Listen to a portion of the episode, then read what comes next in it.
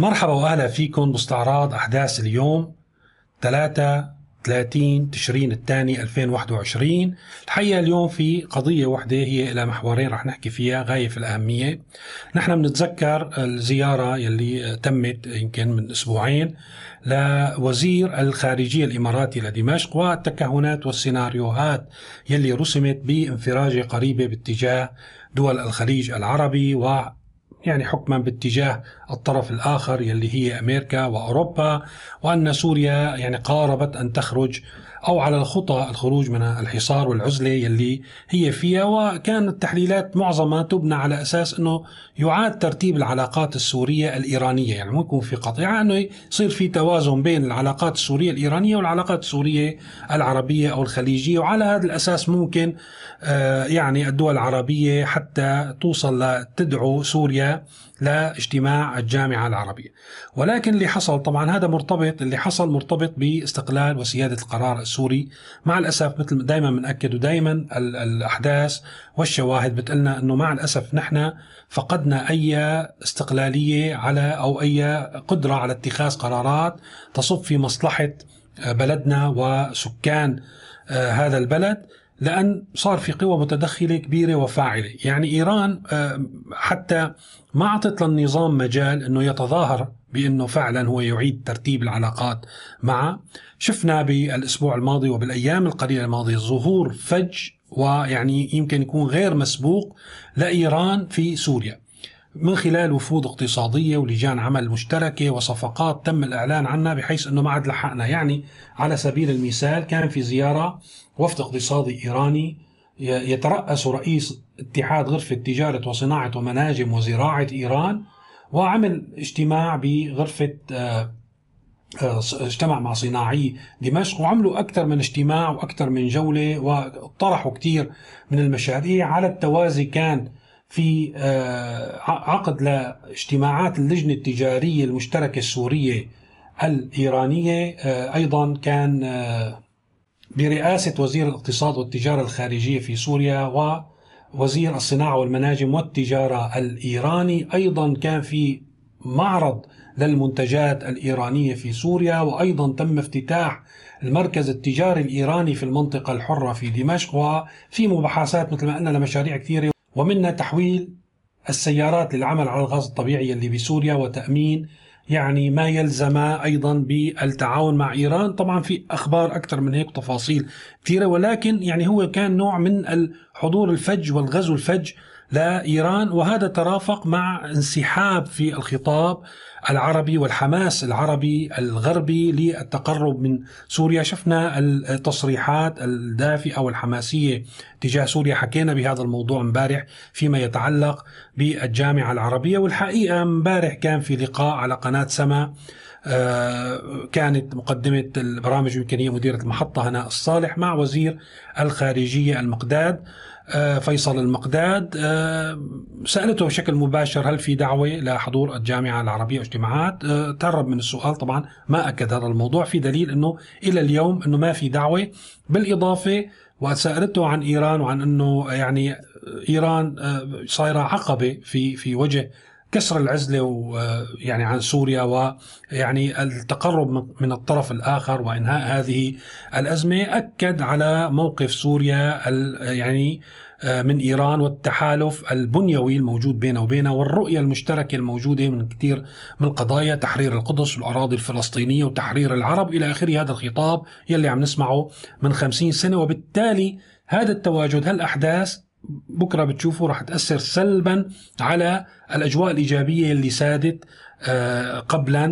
هذا الشيء رح نشوف إنه رح يصير في تحول سلبي باتجاهه نتيجة الحضور الإيراني. أنا متأكد أنه هو ما كان على كيف السوريين ولا على كيف النظام السوري وإنما مفروض عليهم لأن مثل ما حكينا أكثر مرة نحن فاقدين للقرار ولاتخاذ أي قرار مستقل مع الأسف. وهذا بيقودني مباشرة للقاء اللي صار بين فيصل المقداد على قناة سما ومقدم أو المحاورة كانت هناء الصالح يمكن هي مديرة القناة أو يعني إلى وضع فيها آه، طبعا آه، فيصل المقداد بكل اللقاءات اللي حضرت له اياها سابقا كان المحاور الطرف الآخر يعني يداهن ويسأل بما يريد المقداد في السياق الذي يريد المقداد التكلم به. فاجأتني هناء الصالح بأنه أسئلتها كانت الحقيقة يعني آه، جريئة مرتفعة السقف ومباشرة آه، في مواضيع حساسة مثل استقلالية القرار السوري في ظل وجود القوى الأجنبية. النتائج حول ما يروج له المقداد وصرع راسنا فيه من شهرين لهلأ أنه عقد 30 لقاء في آه، اجتماعات الجمعية العمومية للأمم المتحدة وسألته بإلحاح ما هي النتائج ما هي الرؤى؟ هل هناك معلومات أو اتفاقيات من فوق الطاولة أو تحت الطاولة تخفف ما نحن فيه؟ نحن في سوريا بشكل عام وتبشر بشيء جديد. كان طبعا دائما يتعرب آه، من الإجابة.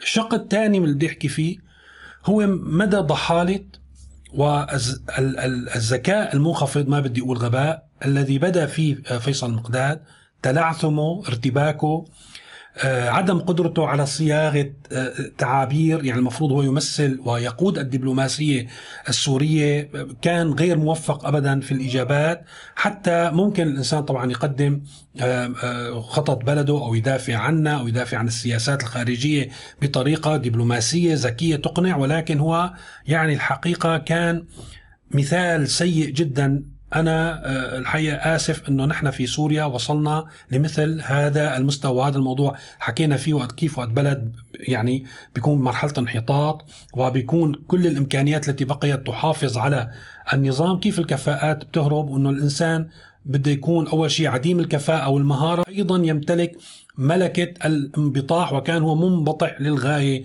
في هذا اللقاء لكي يبقى في المنصب وهذا ما حصل. راح أترككم مع مقتطفات. شوي هو اللقاء ساعة يعني أنا اختصرته بعدة دقائق. فقط فقط لتشهدوا على المستوى الذي وصلت إليه الدبلوماسية السورية ومن يقودها في سوريا. بدأت الصالح أولا بطرح محاور الحوار. حصار وعقوبات لم يعد يقوى المواطن السوري على تجاوز تداعياتها. هل من انفراجات مأمولة؟ وهل من ترتيبات جديدة؟ ومن المسؤول عن ذلك؟ هل ما زالت الدولة السورية دولة فاعلة وصاحبة قرار سياسي وسيادي في ظل تواجد قوى أجنبية على أراضيها بغض النظر عن شرعيتها؟ ما هو مستقبل هذه القوات؟ وبغض النظر أيضا عن تنسيقها مع الحكومة من عدمه. مستقبل سوريا التي خاضت حربا طويلة ضد الإرهاب. ما الذي ينتظره مواطنوها في الداخل ولاجئوها في الخارج؟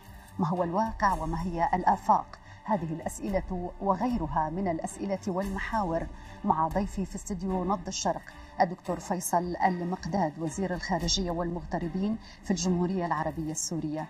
معالي الوزير مساء الخير. مساء الخير. أود أن أشكرك على تلبيتك الدعوة لاستديو نبض الشرق. الحقيقة المحاورة هناء الصالح. حاولت بجد أنه تحصل على أجوبة حول عودة سوريا إلى إقليمها وإلى العلاقات الدولية وليش يعني الدول ممكن ترجع لسوريا؟ شو السبب؟ شو مصالحها؟ في ذلك وكانت يعني دائما إجابات المقتاد ما أبدا على مستوى السؤال وهي من قبيل الشيء اللي راح أعرض لكم إياه تاليا مع ملاحظة ردات فعل هناء الصالح نفسها المحبطة على هذه الأجوبة. لمواقف لدى معظم الدول العربية بأن آه، الوقت طال وحنينهم إلى دمشق يزداد وأن آه، دمشق هي آه، عنصر أساسي في أي عمل في هذه المنطقة سياسيا واقتصاديا واجتماعيا وحتى جغرافيا. لذلك من يفتقد إلى دمشق لا يمكن أن يعوض عن دمشق. الآخرون شعروا أن سوريا تدافع عن الكل تدافع آه، عن آه، آسيا كما تدافع عن نفسها تدافع عن إفريقيا كما تدافع عن نفسها. وعندما نجلس مع هؤلاء الأصدقاء وغير الأصدقاء نشعر آه، أن حنينهم إلى سوريا يزداد وأن سوريا مطلوب منها أن تكون في قلب العالم الذي بدأ يتشكل الآن من أجل رؤية جديدة لمستقبل هذا العالم متعدد الأقطار من جهة والذي يعالج الأزمات الكونية التي تواجهها البشرية سواء كان في إطار كوفيد 19 أو في إطار آه، المناخ أو آه، في إطار التبدلات التي تحدث هنا وهناك. نحن جزء لا يتجزأ من هذا العالم وسوريا هامة من أجل عالم اليوم.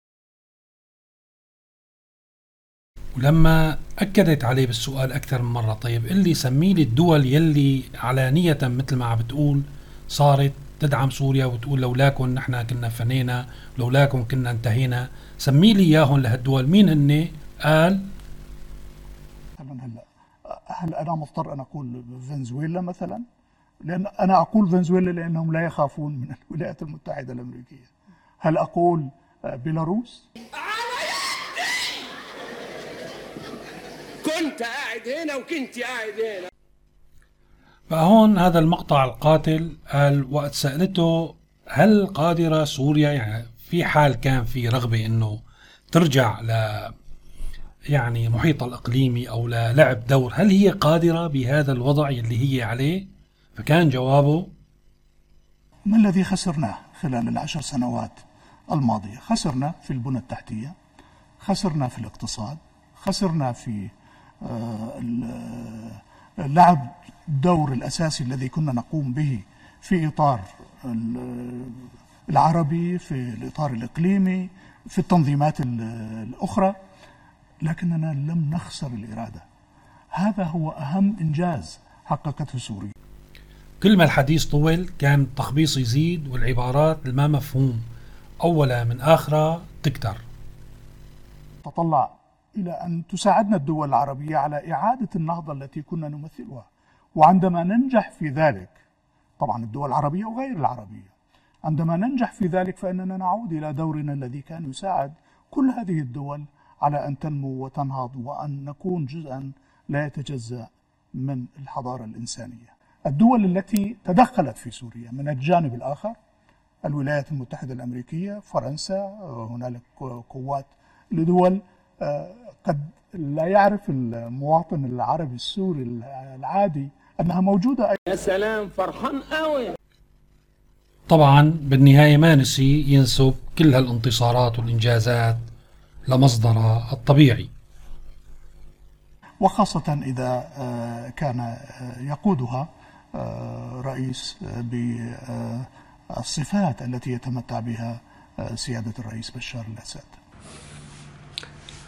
هذا كل شيء اليوم. شكرا لمتابعتكم وإلى اللقاء.